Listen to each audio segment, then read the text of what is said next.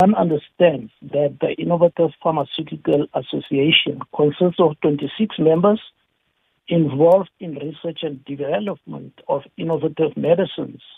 Then you'll understand the efforts and commitment that goes into ensuring that the world gets all the therapeutics and vaccines it needs. You know, it normally takes many years, eight to 10 years, for any drug or vaccine to be developed. But with the spotlight turning onto expectations on the pharmaceutical industry to develop and test new vaccines, therapeutics, and diagnostics very quickly, companies had to demonstrate that they were capable of operating at peak. And this happened, and within a matter of months, vaccines were all ready for distribution around the world. In South Africa itself, we have member companies that are involved in this that did approach government as soon as they knew that they would be able to supply the vaccines. And we are ready to do that. Actually, vaccines have been supplied and contracts have been signed. So all government has to do is ensure that distribution takes place.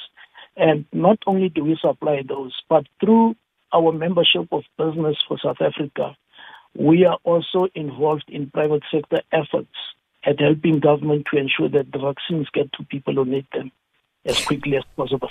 Now, but uh, just to highlight something that uh, a lot of, uh, uh you know, uh, pharma experts or health experts have brought into the spotlight is uh, um, how quick the response was in, in terms of timelines with um, the COVID 19 pandemic and just looking at other um, diseases like HIV, AIDS, and, and so on. What was what's the difference here?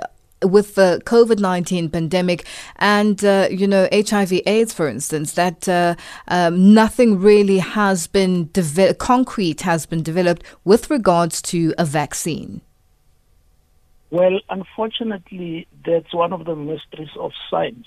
If you take, for example, the flu, we know that if you don't take a flu jab on an annual basis, you will continue to suffer from the effect of flu. No cure has been found yet for flu. These are still the mysteries of science as everybody tries to develop lasting solutions to this. It is difficult to explain the difference between uh, COVID 19 and HIV, for instance. And this is still a new, a new, a new kind of uh, viral infection. And we are not even sure that the vaccines are going to ensure that we are saved from this COVID 19 uh, forever. So science just has to continue working and developing new therapeutics and new vaccines. And we've seen a lot, of, a lot more collaborations uh, w- with regards to um, this pandemic, and uh, you know, has this translated to an easier life for patients? Uh, it translates into an easier life for patients in a number of ways. First of all, the one thing that people tend to ignore is the fact that at the beginning of the uh, of the outbreak of COVID-19, you know, patients wouldn't go to hospitals, and chronic patients, patients on chronic medications, were not getting their regular medications, and hospitals, in fact, started focusing purely on treating those with symptoms of COVID-19. The result was that patients were not, were not getting the chronic medications. We had to ensure that those people continue to get their medicines. HIV, TB in particular, those are killers if people do not take their medications. We had, we had to ensure that the normal situation where people were treated for their chronic medications, you know, continue.